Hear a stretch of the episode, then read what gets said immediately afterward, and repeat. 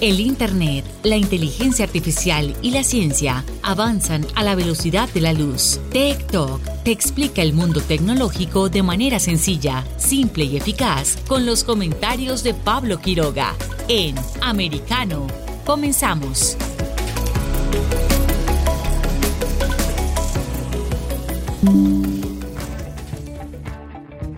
¿Qué tal? ¿Cómo están todos? Bienvenidos una vez más a nuestro programa TikTok. Hoy me siento especial, estoy con ánimo, estamos comenzando, se podría decir que oficialmente, según el calendario, el verano en el hemisferio norte de nuestro planeta, por supuesto. Así que me imagino que muchas deben estar felices. En la otra parte del mundo está iniciándose el invierno, así que en fin, hay alegría y felicidad también en esta parte del mundo. Hoy nuestro programa los hacemos, lo estamos haciendo desde Portugal, así es, me encanta cuando TikTok recorre el mundo conociendo distintas experiencias, testimonios y por supuesto acercando la tecnología, internet y ciencia para todos ustedes. Ese es nuestro objetivo como programa. Hoy tenemos eh, bastante que contarles vamos a tener distintos invitados, vamos a hablar, por ejemplo, sobre los ciberataques que siguen ocurriendo. Ojo, atención, en un país eh, de Centroamérica, no voy a adelantar más, pero está muy interesante eso. Lo malo de esto, eh, que es muy lamentable, es que estos ciberataques eh, que son de otro país, están afectando incluso a hospitales. Entonces ahí realmente es lamentable, ojalá se puedan detener pronto. Son ciberataques que ya llevan incluso eh, un par de semanas. Eh, bueno, ahí vamos a estar profundizando en eso. También vamos a estar repasando qué es lo que ocurre en un día como hoy, por ejemplo, 1 de junio. Pero no lo digo por las eh, efemérides tecnológicas que tenemos preparadas como en cada jornada, sino que porque este 1 de junio comienza la temporada de huracanes. Así que vamos a estar aprendiendo en qué consiste, qué precauciones podemos tomar y también lo que muchos se han preguntado y que estuvimos investigando también en las redes sociales, qué es lo que les llamaba la atención sobre este tema, y es que cómo se les asignan los nombres a los huracanes. ¿Habrá un huracán TikTok? Vamos a estar revisando eso, por supuesto, y, todos los consejos que nos pueden dar los expertos. Eh, también vamos a estar, eh, vamos a continuar con el tema de transformación digital, pero en este caso vamos a llevarlo a un país en concreto, que es El Salvador, que por ejemplo en esta semana realizó un congreso de transformación digital. Eh, vamos a estar revisándolo y por supuesto vamos a estar revisando todo lo que son las tendencias mundiales. Así que comencemos ya, ahora mismo, con esta sección, tendencias mundiales. Tech Trends. Y dentro del Tech Trends, eh, a ver, vamos a hacer algo que no hemos hecho en muchas jornadas. Vamos a mezclar el listado que estamos investigando durante toda esta jornada, porque los, eh, los conceptos prácticamente se repiten en ambos listados. Me refiero a las tendencias mundiales, así como a las tendencias de Estados Unidos.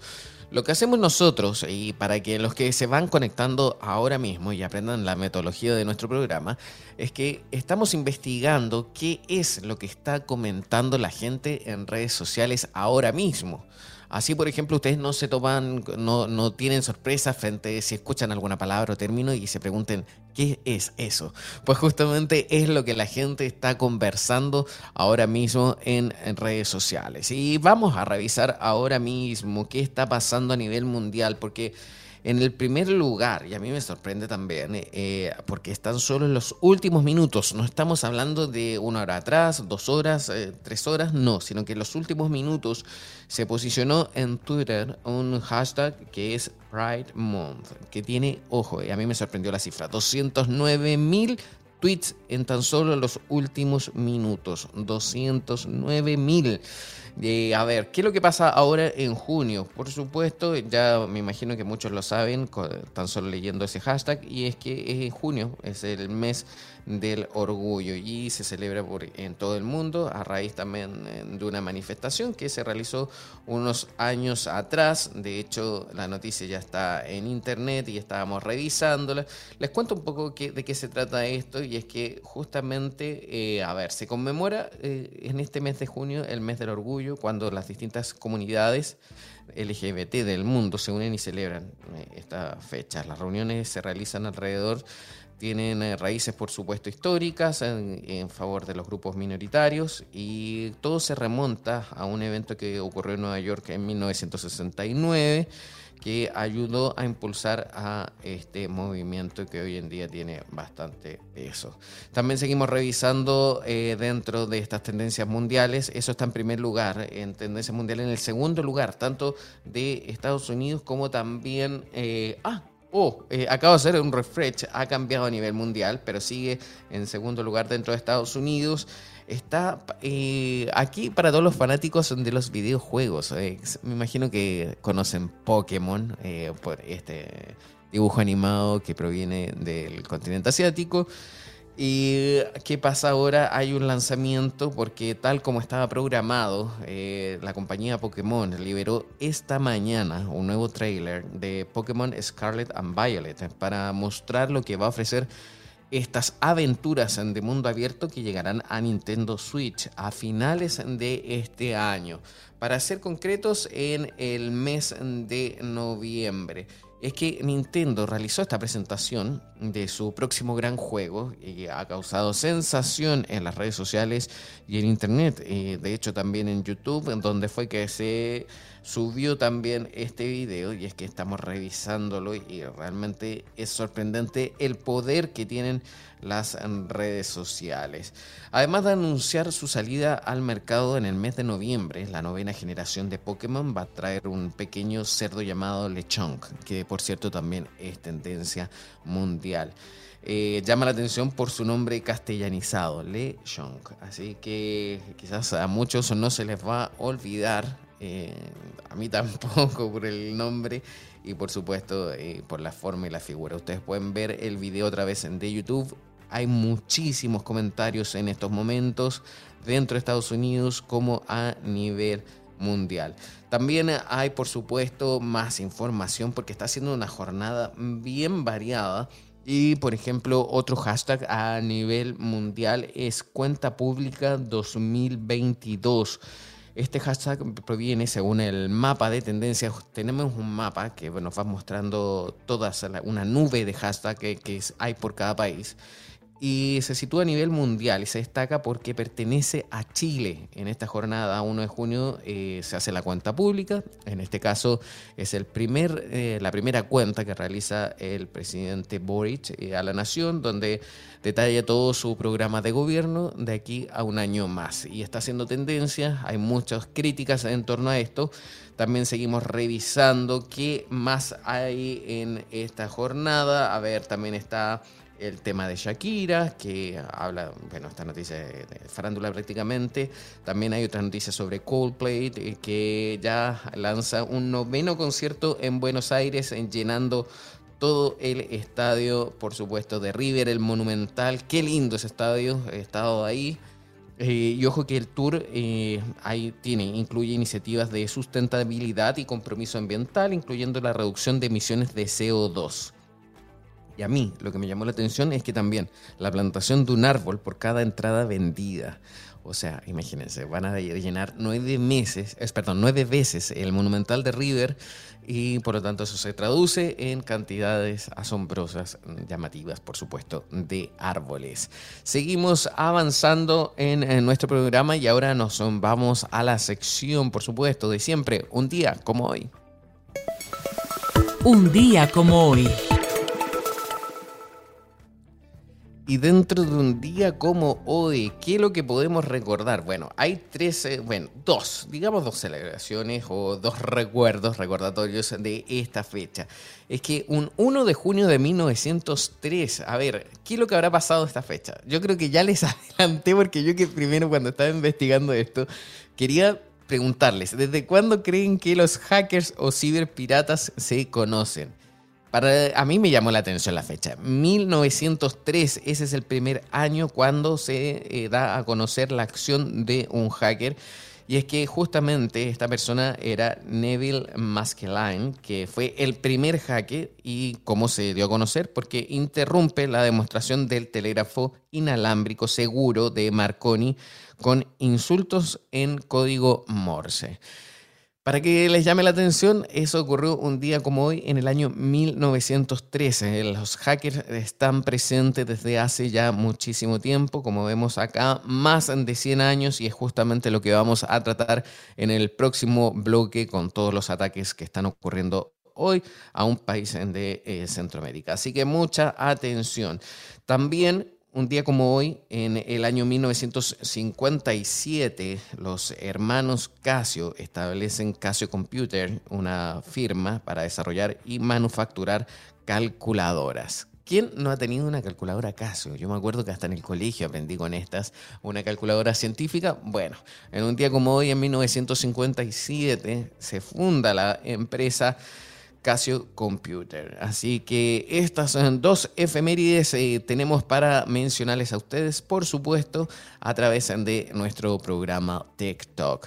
Recuerden que ustedes nos pueden sintonizar a través de americanomedia.com, se pueden conectar ahí, por supuesto si es que están fuera de Estados Unidos y si es que están dentro, ustedes eh, lo pueden hacer a través de nuestras eh, distintas eh, plataformas. Por ejemplo, una de ellas, Sirius XM, pero también hay más, por supuesto, así que los invito a que ingresen a nuestro sitio web y así van a poder revisar en qué plataformas estamos. Y mucha atención, porque una vez que nuestro programa ya deja de salir al aire, cuando termine el capítulo, ustedes podrán revisar los podcasts a través de las muchísimas plataformas donde estamos presentes. Es tiempo de hacer una pausa. Vamos y volvemos con más TikTok aquí por Americano. Los avances científicos y tecnológicos relevantes, Internet, redes sociales y el mundo de los videojuegos en TikTok. Con Pablo Quiroga, conéctate de lunes a viernes, 2 p.m. Este, 1 Centro, 11 Pacífico, en vivo por Americano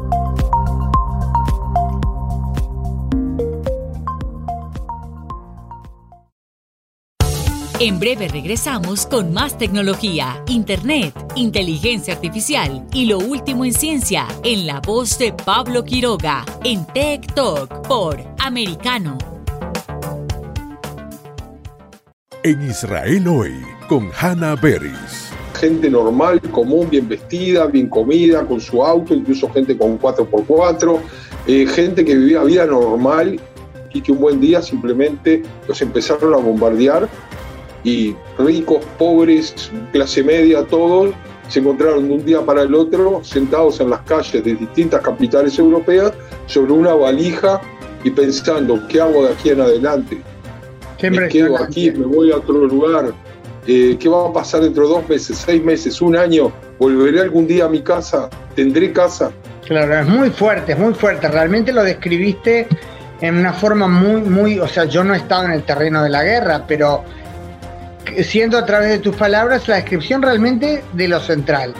Por Americano, sábados a las 2 p.m. Este, 1 Centro, 11 Pacífico. En Más Voz con Rocío López Leal, por Americano. Parece que es un proceso concadenado y planeado para seguir manteniéndonos en ese estado de miedo y sumir a la población en el terror que llevamos viviendo todo este tiempo, ¿no? Sí, evidentemente es un brote como este, es un brote absolutamente extraño, digamos que no inusual, sino realmente muy improbable de que hubiera sucedido. Me voy a explicar, la viruela del mono no hay ningún caso, no había ningún caso descrito fuera de lo que es el África ecuatorial y de repente pues hay una epidemia o una serie de casos en muchos países, de los cuales España, Portugal e Inglaterra se llevan la peor parte por cierto, muchos de estos pacientes, o la gran mayoría de estos pacientes, ninguno ha ido de viaje a África como para contagiarse allí directamente de, de un animal o de una persona que lo tuviera. Sábados a la 1 p.m. Este, 12 Centro, 10 Pacífico. Estamos de vuelta con Tech Talk junto a Pablo Quiroga en vivo por Americano. Tech Talks.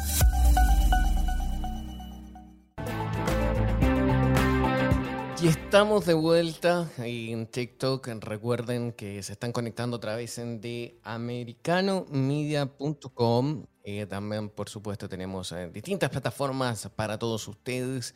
Y tal como yo se los había prometido, eh, hay una noticia que empezó a recorrer distintos eh, medios en distintas partes del mundo, recorrió por todas partes prácticamente, incluso llegó a ser tendencia mundial en redes sociales. Y es que la noticia nos lleva a Costa Rica y es que sigue sufriendo ciberataques violentos que eh, ahora mismo están afectando a hospitales y clínicas. Eh, llama la atención eh, lo que está pasando y voy a leerles la noticia, pero eh, antes, a ver, bien breve. Un nuevo ataque informático a plataformas públicas de Costa Rica se registró la madrugada del martes y provocaba trastornos en la amplia red de hospitales y clínicas. Y esto lo informó la institución a cargo del país.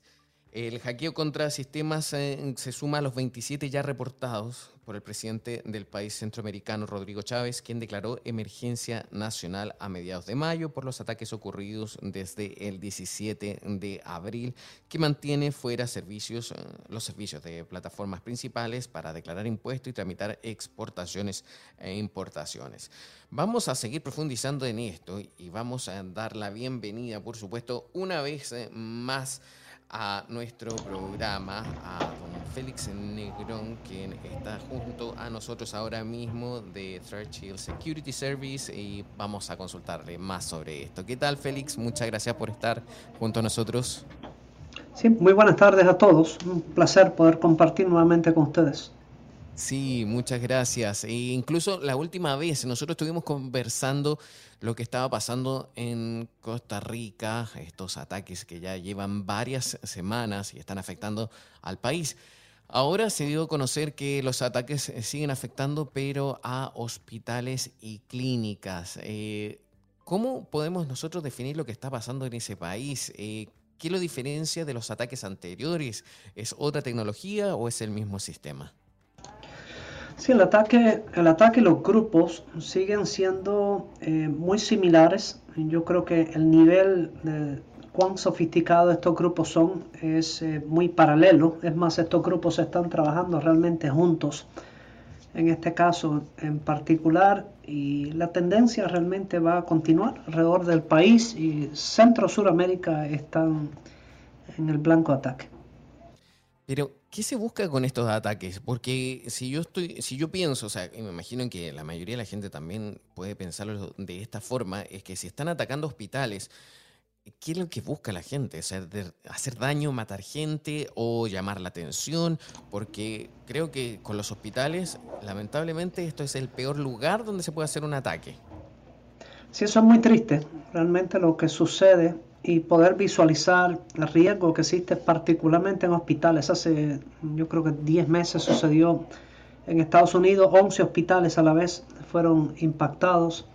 Y la problemática es fea, porque de momento pues uno no sabe si el paciente tomó el medicamento, si, cuál es, si el paciente eh, pagó la, la, sesión, lo que estaba sucediendo, si era de alta presión, de baja presión, si tenía diabetes, realmente toda la información se pierde y la realidad es que los grupos están, hay, hay dos grupos que son muy eh, particular, están trabajando juntos en esta región. El enfoque sigue siendo el mismo, obviamente destruir la reputación del gobierno actual, mover el gobierno actual en otra dirección.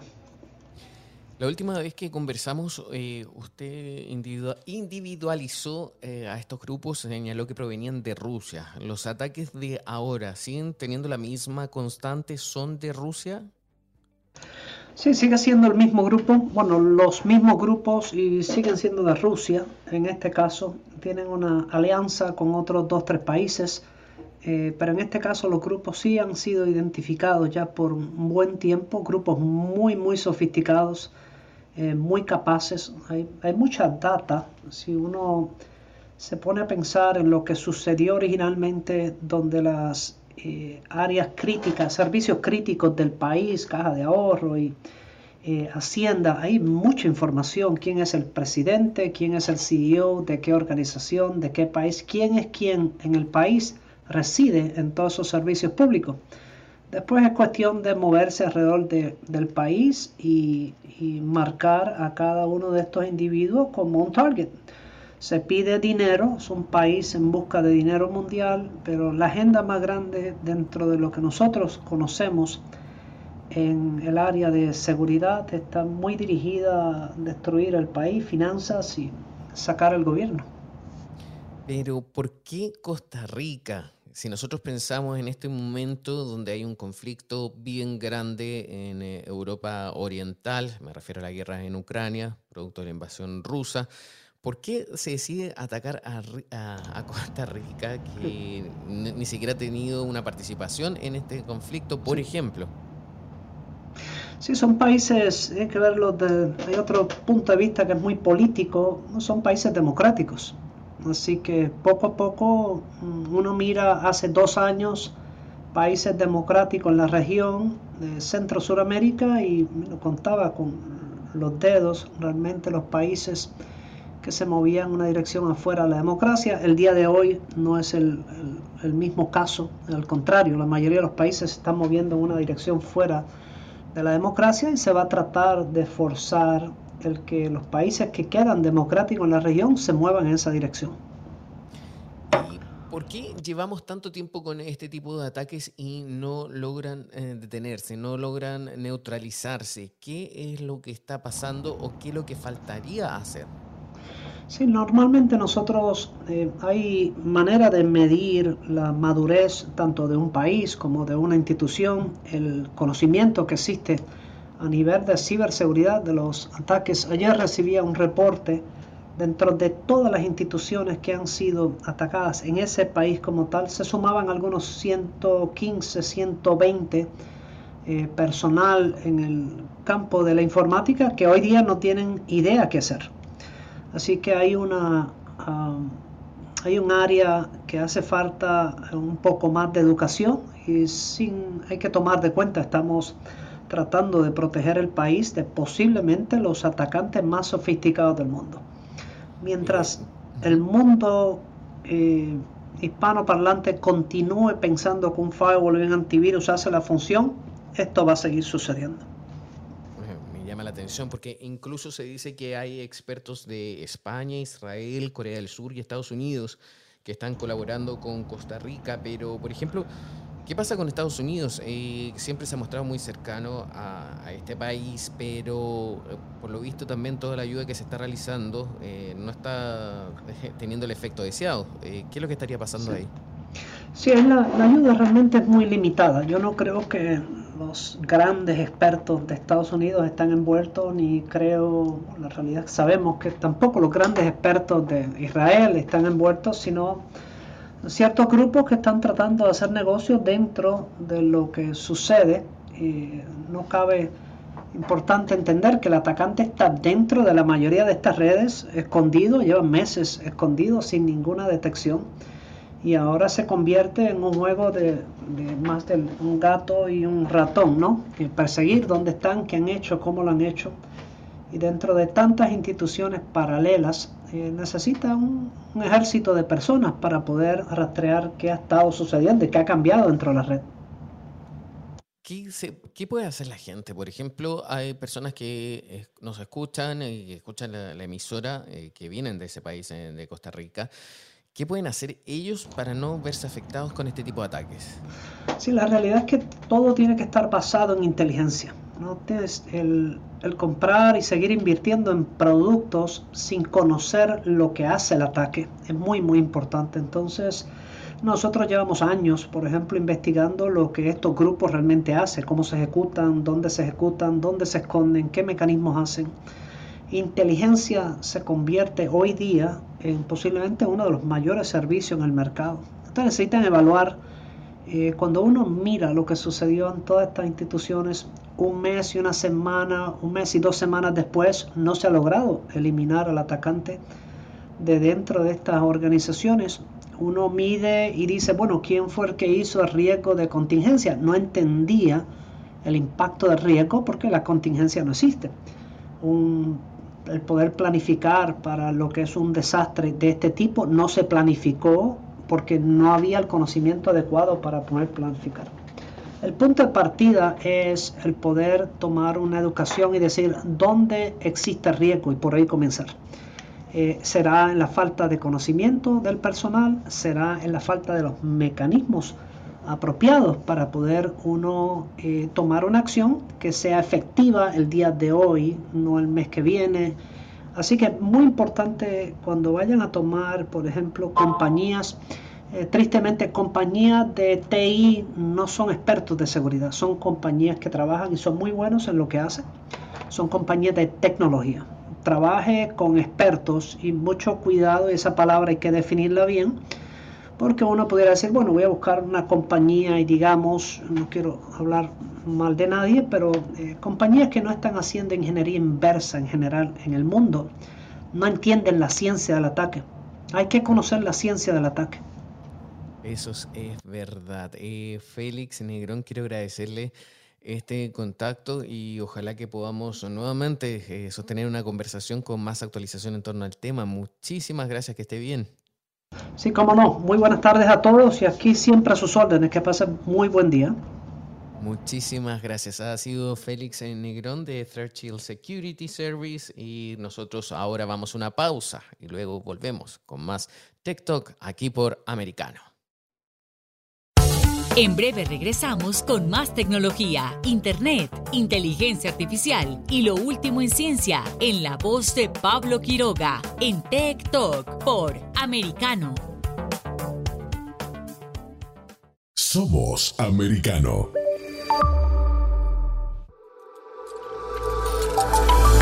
Vive en la verdad. Somos Americano.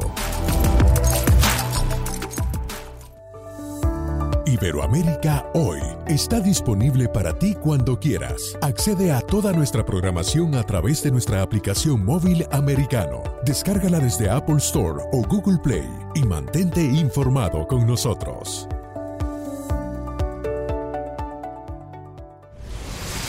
Diego López y Dianelis Guerra comentan y analizan el acontecer deportivo, torneos, campeonatos y la actuación de tus atletas favoritos en Deportes Americano. Sábado, 10 pm este, 9 centro, 7 pacífico por Americano. Ideas, argumentos, posturas y visiones, sin desperdicios. Escucha, concuerda o difiere con los postulados de José Aristimuño y Jimmy Nieves, quienes debaten con vehemencia de lunes a viernes a las 9 pm este, 8 centro, 6 pacífico por Americano. Diversas ideas, múltiples argumentos, distintos puntos de vista. Únete a las líderes de opinión más influyentes de habla hispana de lunes a viernes, 6 p.m. Este, 5 Centro, 3 Pacífico, por Americano. Comienza tu día bien informado, de mañana con Americano, junto a Gaby Peroso y Jolly Cuello, quienes te presentan la revista informativa de las mañanas. Conéctate con nosotros, en vivo, de lunes a viernes, de 7 a.m. Este, 6 Centro, 4 Pacífico por Americano. Vive en la verdad. Somos Americano. Infórmate con Lucía Navarro de los temas importantes del día que impactan tu vida. Conoce el contexto de los hechos con el análisis de especialistas. Únete a Actualidad Noticiosa de lunes a viernes a partir de las 10 pm este 9 Centro 7 Pacífico por Americano.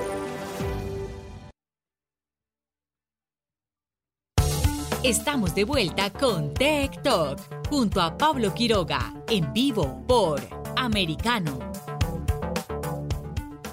Cortina. Tech Talks. Y ya estamos de vuelta aquí en TikTok Y es que estamos dentro de la sección eh, Tech Talks y es que justamente ya lo mencionaba. Hoy, 1 de junio, comienza la temporada de huracanes en esta parte del mundo, por supuesto, en el hemisferio norte, concretamente en Estados Unidos. Hay que poner mucha atención, de hecho casi todos los medios lo están cubriendo, estamos repasando acá, y es que hay datos importantes que hay que saber que dicen que será más activa de lo normal. También hay otras interrogantes, pero en vez de leer, leerles la noticia, vamos a ir a conversar con nuestro meteorólogo, amigo y por supuesto parte importante de nuestra cadena americano, Salvador Morales. Sal, hola, ¿qué tal? ¿Cómo estás? Pablo, qué placer saludarte y en esta ocasión en tu programa de radio, ¿cómo estás? Muy bien, muchísimas gracias por estar junto a nosotros. Sabemos que hoy comienza la temporada de huracanes. Eh, ¿En qué consiste esto? ¿Va a ser más fuerte de lo habitual? Eh, ¿A qué hay que temer o qué precauciones hay que tomar? Mira, Pablo, una de las cosas que en realidad tenemos de que darnos cuenta que viene siendo es lo siguiente, de que cada primero de julio, de junio de cada año, sucede este fenómeno que durante seis meses está con nosotros aquí en el hemisferio norte de eh, nuestro eh, de nuestro hemisferio.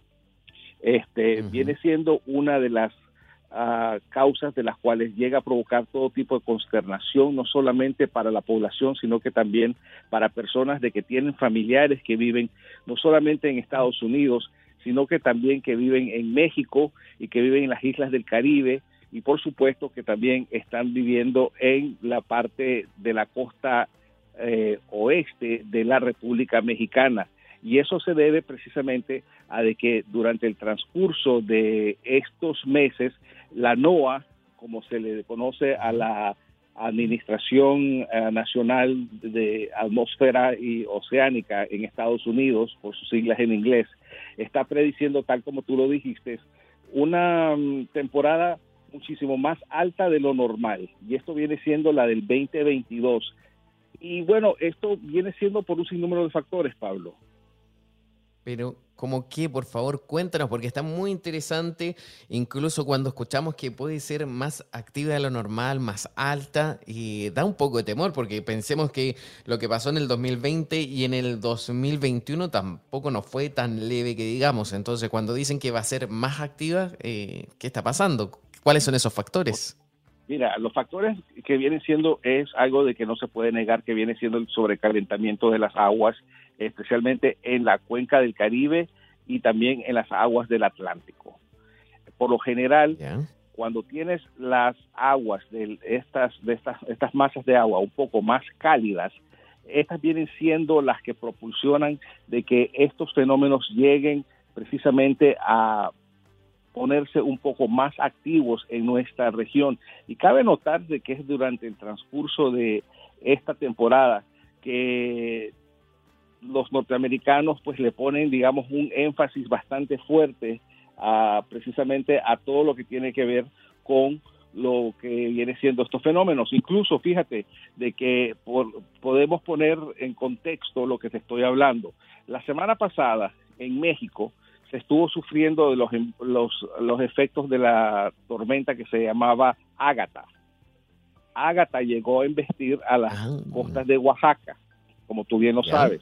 Y entonces, ¿qué es lo que sucede? De que durante el transcurso del fin de semana pasado, o sea, del sábado y del el domingo y también del lunes, este, las cordilleras y también las montañas y vienen siendo las sierras las que son las enemigas de estos fenómenos. Entonces esto viene a disiparse y cabe notar de que durante esa, eh, ese traspaso que hay de un cuerpo de océano a otro cuerpo de océano que las tormentas cambian de nombre. ¿Por qué significa esto y por qué esto es importante? Porque las, las tormentas que son nombradas debido al al Servicio Nacional de, Huracanes aquí en Miami, las nombran con un nombre y las que están afectando a las costas del Pacífico eh, son nombradas por otro nombre. O sea que Ágata se va a convertirse ahora precisamente en Alex si continúa su trayectoria hacia el estado de la Florida. Y cabe notar de que es precisamente eso algo que está preocupando a este lado del mundo.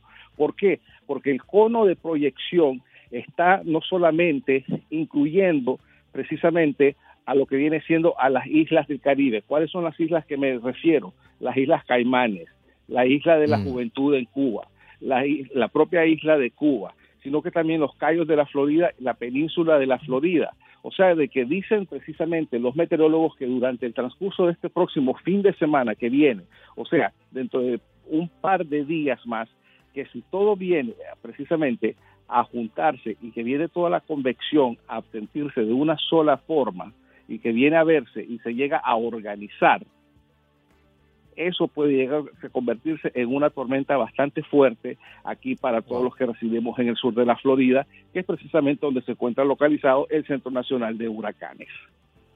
Mira, antes de eh, seguir avanzando con la otra pregunta que tenía, es, qué debemos hacer frente a una tormenta gigante, un, un huracán. Me gustaría hacer algo, tocar un tema que recién mencionaste y es el nombre, los nombres que se le asignan, que van variando si son en el Pacífico o en el Atlántico. Esta denominación, según lo que tengo entendido, comenzó en, el, en 1953 y hay un listado especial para este año 2022, pero yo veo que acá hay alrededor de, no sé, 20 nombres ¿Por qué hay 20? ¿Qué pasa si hay más tormentas de las que se pronostican? ¿Qué nombres después se asignan? ¿O cómo se asignan esos nombres? ¿Podemos alguna vez escuchar algún huracán Pablo o un huracán TikTok, por ejemplo? Huracán TikTok, huracán Salvador, huracán Sal, huracán este... Eh, eh, no, espero que no. Porque, porque no quieres que tu nombre sea eh, conocido por, y por esa infamia de de tener, digamos, un paso a través de una isla, como fue el caso de Puerto Rico, de que fue mm. precisamente un huracán que se llamaba María. Imagínate tú cuántas Marías conocemos nosotros. María Mercedes, María... muchísimas. Saluda a todas ellas. Todos los, exactamente, que llegó a investir a la isla de Puerto Rico. Lo que sucede es lo siguiente, que sí, tal como tú lo mencionas, fue en 1953 de que fue precisamente el Servicio Nacional de Huracanes, de que inventó una lista que fuese capaz de mantener en una manera organizada lo que viene siendo las trayectorias de las tormentas, porque no podían ser, digamos, la tormenta 1, mm. la tormenta 2, la tormenta 3, la tormenta 4. Entonces, ¿qué fue lo que pasó? De que al principio se les ponían el nombre de mujeres, nombres femeninos nada más. Puede ser Agatha, puede ser Fifi, puede ser este eh, Fini, puede ser cualquier nombre de una mujer, Elena. Fue en el 73 de que, bueno, ya dijeron, bueno, pongámosles también nombres de hombres a estas tormentas. Y lo que sucede es lo siguiente, de que les ponen las 26 letras del alfabeto en inglés. Si, mm. como el año pasado, por ejemplo, yo cubrí la temporada el año pasado, el año pasado llegamos a cubrir hasta Wanda, que es con la W. Si este año pasa otra tormenta después de Wanda o después de la W, lo que hacen es de que utilizan las letras del alfabeto griego, alfa, beta, uh, zeta, omicron. ¿Ha pasado alguna vez o no nunca? Sí, eso ha pasado y pasado ha, pasado en una forma de que eh, pasó hace como dos años atrás de que sí, de que el alfabeto no rindió, no se dio abasto para tantas tormentas que había. Y date cuenta también, este Pablo, de que no es precisamente eh, el hecho de que se convierta en un huracán, sino que lo que viene siendo es lo siguiente, de que si es un fenómeno que ya llega a pasar cierta, cierta cantidad de millas por hora, los vientos llegan a pasar cierta cantidad de eh, millas por hora, de, por fuerza el Servicio Nacional de Meteorología les tiene que ponerles un nombre. Es por eso de que tú tienes, puedes tener, digamos, en el mapa, puedes tener eh, tres tormentas con tres nombres diferentes que no pueden, digamos, ni siquiera llegar a tierra, que fue lo que pasó el año pasado. El año pasado eh, Nicolás llegó a afectar a Nueva Orleans pero eh, creo que fue una tormenta que se llamaba Peter y otra que se llamaba Omar este, P, eh, eh, Q no, se utilizan las Q ni las, este, las X ni las eh, letras que son así, que son eh, poco conocidas. Entonces, esas no se llegan a utilizar, pero lo que sí se llega a utilizar son nombres que pueden ser, digamos, conocidos y reconocidos y que pueden ser parte de la historia de un libro de, meteorología o de la historia de la, del Centro Nacional de Huracanes. O sea, de que durante el transcurso de estas, de esta, perdóname, durante el transcurso de esta temporada, es posible de que veamos, ya te voy a decirte cuáles son los que están pronosticando los ah, expertos. Venimos a tener de 14 a 21 tormentas que pueden, pueden ser nombradas. O sea, que pueden ser desde Alex hasta, Sandra, exactamente. De las cuales, de las mismas, seis podrían convertirse en huracanes. Y de las cuales, de esos mismos huracanes, tres podrían convertirse en huracanes mayores, que pudiesen llegar a invadir eh, las costas de los Estados Unidos. Sal, eh, nos queda menos de un minuto. Eh, quiero agradecerte el contacto bien breve. ¿Qué hay que hacer para si estamos enfrente de un huracán? Bien breve, ¿qué puede ser? Un consejo así. Muy breve. Sencillamente, mira, muy breve te lo voy a decir. Te lo mantener informado, tener un radio de pilas. Ah, Nada que tenga que ver con electricidad porque todo se va con la electricidad. La electricidad es lo primero que se va. Perfecto. Con eso me quedo. Quiero, por favor, ojalá que podamos hacer un contacto muy pronto nuevamente para seguir profundizando en esto. Muchísimas gracias, Sal. Gracias a ti y un placer estar aquí en tu programa y espero que no sea la última vez. Por supuesto que no. Muchísimas gracias. Ha sido Sal Morales, meteorólogo y parte importante de Americano. Vamos a una pausa. Volvemos muy pronto con más TikTok. En breve regresamos con más tecnología, internet, inteligencia artificial y lo último en ciencia en la voz de Pablo Quiroga en Tech Talk por Americano.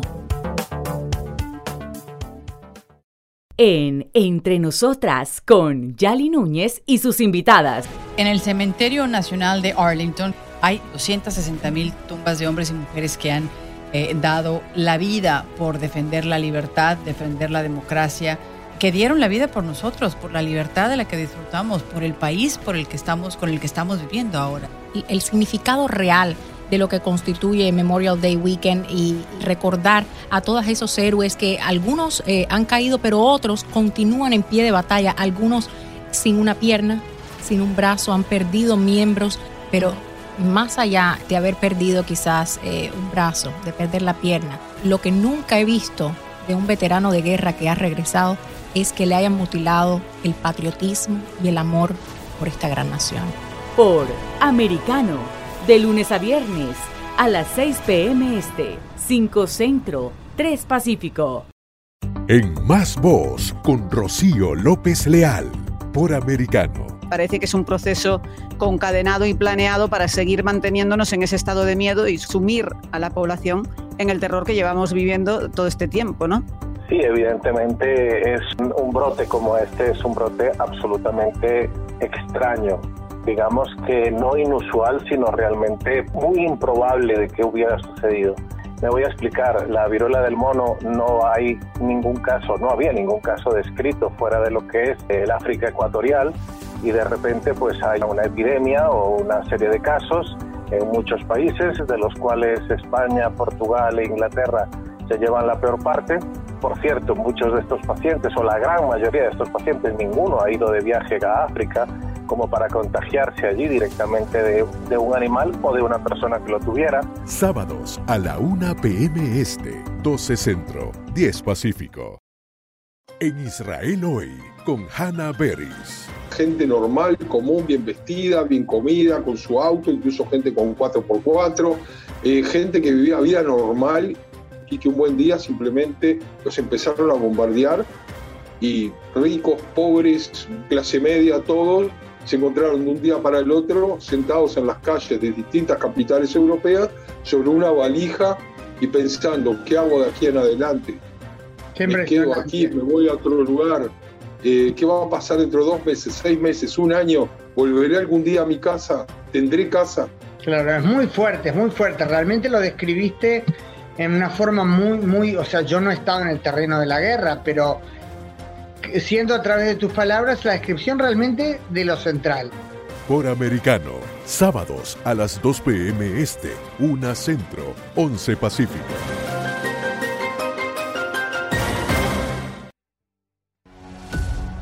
La Verdad en Americano. Somos Americano. Estamos de vuelta con Tech Talk junto a Pablo Quiroga en vivo por Americano. Tech Talks. Y seguimos en nuestro programa avanzando. Aquí, por supuesto, ya hemos tenido varias eh, conversaciones, pero pero tenemos que seguir porque vamos a continuar con un tema que estuvimos conversando en la jornada anterior, que es la transformación digital. ¿Qué pasaba, por ejemplo, en las empresas? Eso es lo que conversamos ayer. También mencionamos que en esta semana se realizó en El Salvador un Congreso de Transformación Digital. Y es que justamente eso es lo que vamos a abordar ahora, cómo se realiza la transformación digital en un país, en este caso en El Salvador. ¿Por qué en El Salvador? A ver, primero porque se realiza el Congreso en esta semana y segundo, y por supuesto también lo más importante, que El Salvador se ha mostrado hacia el mundo como uno de los países eh, más a la vanguardia, por ejemplo, con el tema de las criptodivisas y en este caso con el Bitcoin, que lo adoptó ya desde hace un tiempo eh, como moneda también oficial. ¿Qué es lo que pasa acá? ¿Hay digitalización o no en ese país? Voy a contarles antes de dar la bienvenida a nuestra invitada que justamente este congreso, eh, el objetivo era comunicar y desarrollar proyectos tecnológicos mediante las soluciones de marcas, por ejemplo, que estén vinculadas a todo el sector de la tecnología. Para ir ahora profundizando en esto, vamos a hacer un contacto con Adriana González, periodista y presentadora, por supuesto, en ese país. Hola Adriana, ¿cómo estás? Hola Pablo, ¿cómo estás? Qué gusto saludarte de nuevo. Sí, muchísimas gracias por estar una vez más junto a nosotros. Mira, eh, estamos leyendo esta noticia del Congreso de Transformación Digital que hubo en El Salvador. ¿Qué tan digitalizado está El Salvador? Bueno, hay que hablar un poco sobre la brecha digital que se mantiene latente en nuestro país, a pesar de los esfuerzos que ha habido. Recordemos que la pandemia de COVID-19 hizo mella, sí, en esto de la brecha digital, eh, muchas personas que tuvieron que cambiar sus vidas, como sabemos, con paso alrededor del mundo, con sus trabajos, con el tema de la educación y eso tampoco eh, significó, al menos acá en el país, que fuera la educación pública estar exenta de ello, ¿verdad? Del tema de conectarse desde casa, recibir las clases en lo virtual, a distancia. Y bueno, en el caso del Ministerio de Educación de nuestro país, hubo una iniciativa para poder entregar, por ejemplo, computadoras a los estudiantes de educación básica, educación media. Eso todavía continúa y ha sido sin duda una herramienta para que eh, puedan seguir estudiando. A esto también hay que mencionar que ha habido un avance en cuanto a las criptomonedas, como mencionabas, que es un tema bastante llamativo. Em, pero bueno, hay bastantes contrastes, ¿verdad? Em, a la par o paralelamente de, lo que te he mencionado, porque igual la brecha digital continúa siendo significativa en nuestro país, porque no solamente se trata del sector estudiantil, se trata también de las personas que ya no están ocupando un pupitre o que deberían ocupar un pupitre porque ahora ocuparán una silla en su casa, si es así. O, por ejemplo, en el caso de, eh, de la posibilidad de que las personas tengan el acceso de estas criptodivisas. Eh, si hablamos justamente de ese proceso que hubo para la bitcoinización, ¿verdad? De esa adopción del bitcoin como moneda de curso legal en nuestro país, recordemos que no ha sido, no, no fue un proceso que se haya consultado y que pues fue sorpresivo básicamente para El Salvador. Esto recordemos que fue paralelo con la implementación de la billetera digital, que para quienes están un poco más cerca de esto de, de, las cripto, es prácticamente como un DeFi y ahí puedes hacer tus, tus transacciones. Eh, lo que pasa con esto es que muchas personas, de hecho más del 80%, de acuerdo con encuestas que han desarrollado casos de estudios, por ejemplo, se concluyó que ahí por el 80% de personas habían utilizado esta... 80, eh, ¿no? Eh, sí, sí, sí, el 80% más o menos había utilizado 30 dólares, 30 dólares que el gobierno brindó a todos los ciudadanos, ¿verdad? Con TUI, para que pudieran eh, utilizar o sumarse a esto de, de la criptomoneda, ¿verdad? De que pudieran empezar a, familiarizarse con la billetera Chivo, a utilizar el Bitcoin, pero estas, esos 30 dólares fueron utilizados en su mayoría de eh, por personas que estaban comprando comida. Entonces, eh, básicamente es, es, el uso que se le dio en un principio y luego ya es una minoría la que se quedó utilizando, en ese caso, el archivo wallet. Eh, te, cuento porque eh, se habla mucho de eso, es, bueno, de momento el único país que como tal ha adoptado el Bitcoin como moneda de curso legal. Y sí está como muy muy en la onda de esto del cripto y es muy bien visto por las personas que sí están un poquito más cerca de estos mercados.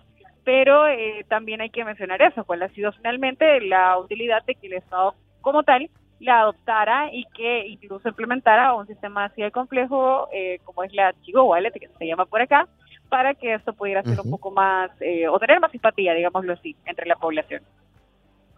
Eh, llama la atención lo que estás diciendo porque, eh, a ver, por ejemplo, si a una persona mayor o hacemos un focus group, tomamos a un grupo de personas, eh, quizás muchos no tienen idea qué es lo que es una billetera virtual.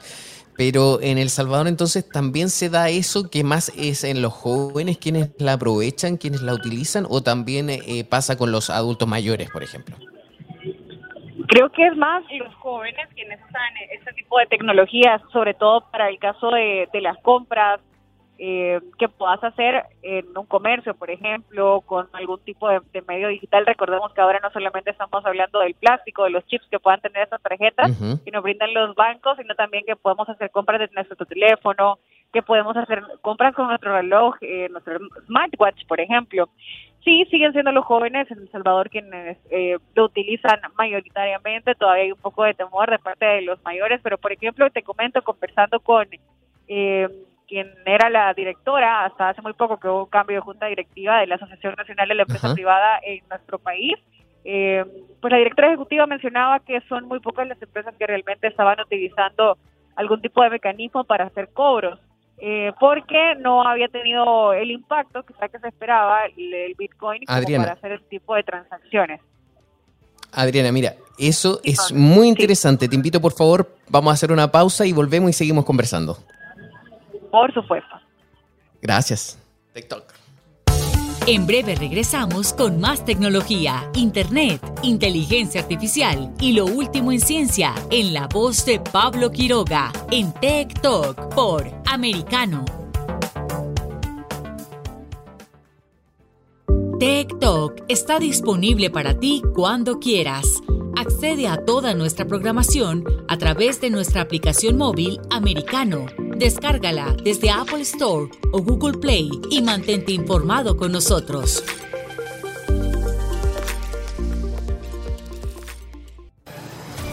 De la mano de la reconocida periodista Rocío López Real, los conservadores españoles en el exterior podrán mantenerse informados de los últimos acontecimientos censurados por la mayor parte de los medios subvencionados por la actual administración.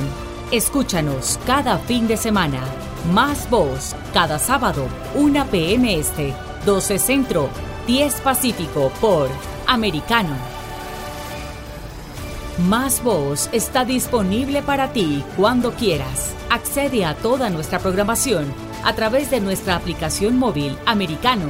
Descárgala desde Apple Store o Google Play y mantente informado con nosotros. Iberoamérica hoy un análisis de los acontecimientos políticos y sociales y su impacto en nuestra región. Entrevistas con los protagonistas de los temas relevantes, puntos de vista distintos, para que saques tus propias conclusiones. De lunes a viernes en vivo, 12 pm este, 11 centro, 9 pacífico por Americano. Ideas, argumentos, posturas y visiones, sin desperdicios. Escucha, concuerda o difiere con los postulados de José Aristimuño y Jimmy Nieves, quienes debaten con vehemencia de lunes a viernes a las 9 pm este, 8 centro, 6 pacífico por Americano. Donde están los hechos, somos americano. Noticias e información del acontecer de nuestra región con sabor caribeño. Acompaña a Diulca Pérez e infórmate de lunes a viernes en vivo 9 a.m. Este, 8 Centro, 6 Pacífico por Americano. La hora de la verdad está disponible para ti cuando quieras. Accede a toda nuestra programación a través de nuestra aplicación móvil americano. Descárgala desde Apple Store o Google Play y mantente informado con nosotros.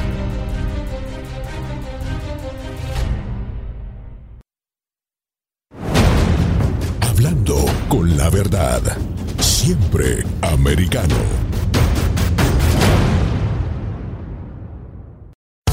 Estamos de vuelta con Tech Talk junto a Pablo Quiroga en vivo por Americano. Tech Talks. Estamos con Adriana González eh, de El Salvador, periodista y presentadora de televisión, que nos está comentando sobre la digitalización del país. Me quedo con lo último que estábamos conversando sobre las billeteras, Adriana. Claro. Sí, estábamos hablando un poco de, de, la Chivo Wallet y cómo ha sido esta relación eh, de la población con esta billetera que te mencionaba es estatal, una inversión para ello. Esto recordemos que también ha representado un poco eh, créditos.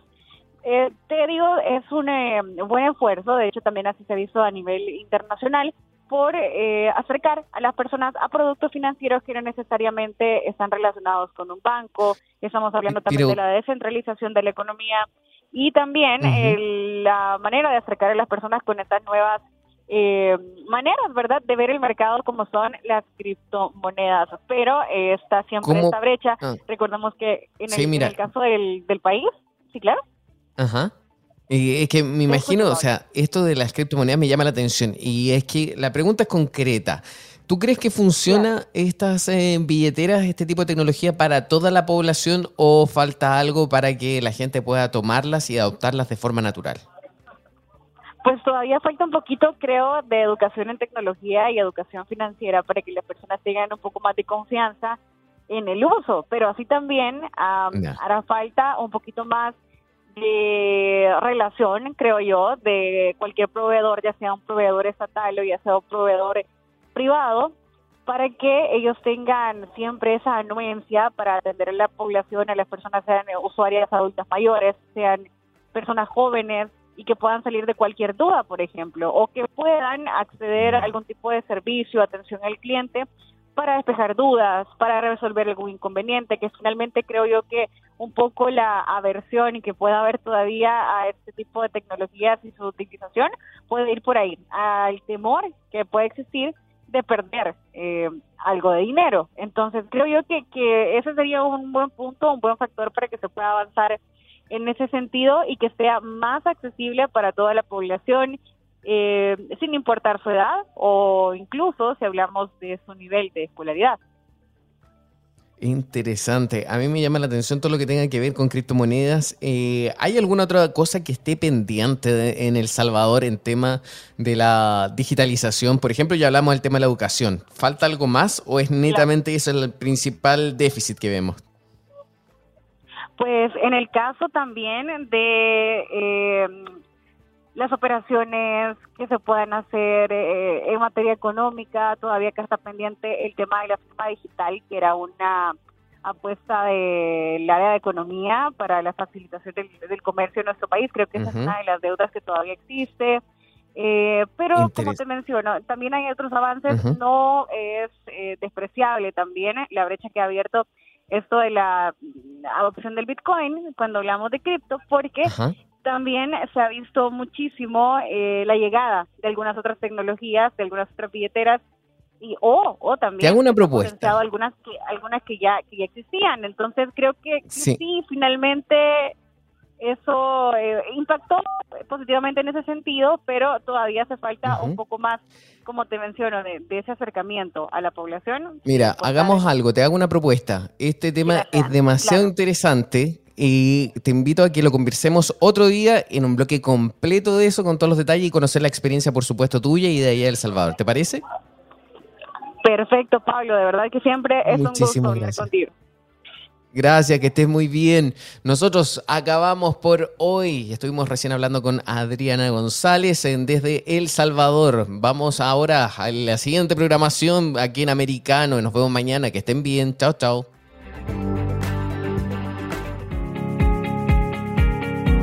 Tech Talk y Soberproy. Conéctate con nosotros de lunes a viernes a las 2 p.m. Este, 1 Centro, 11 Pacífico, por Americano.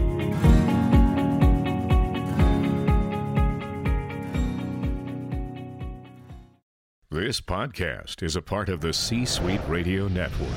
For more top business podcasts, visit c-suiteradio.com.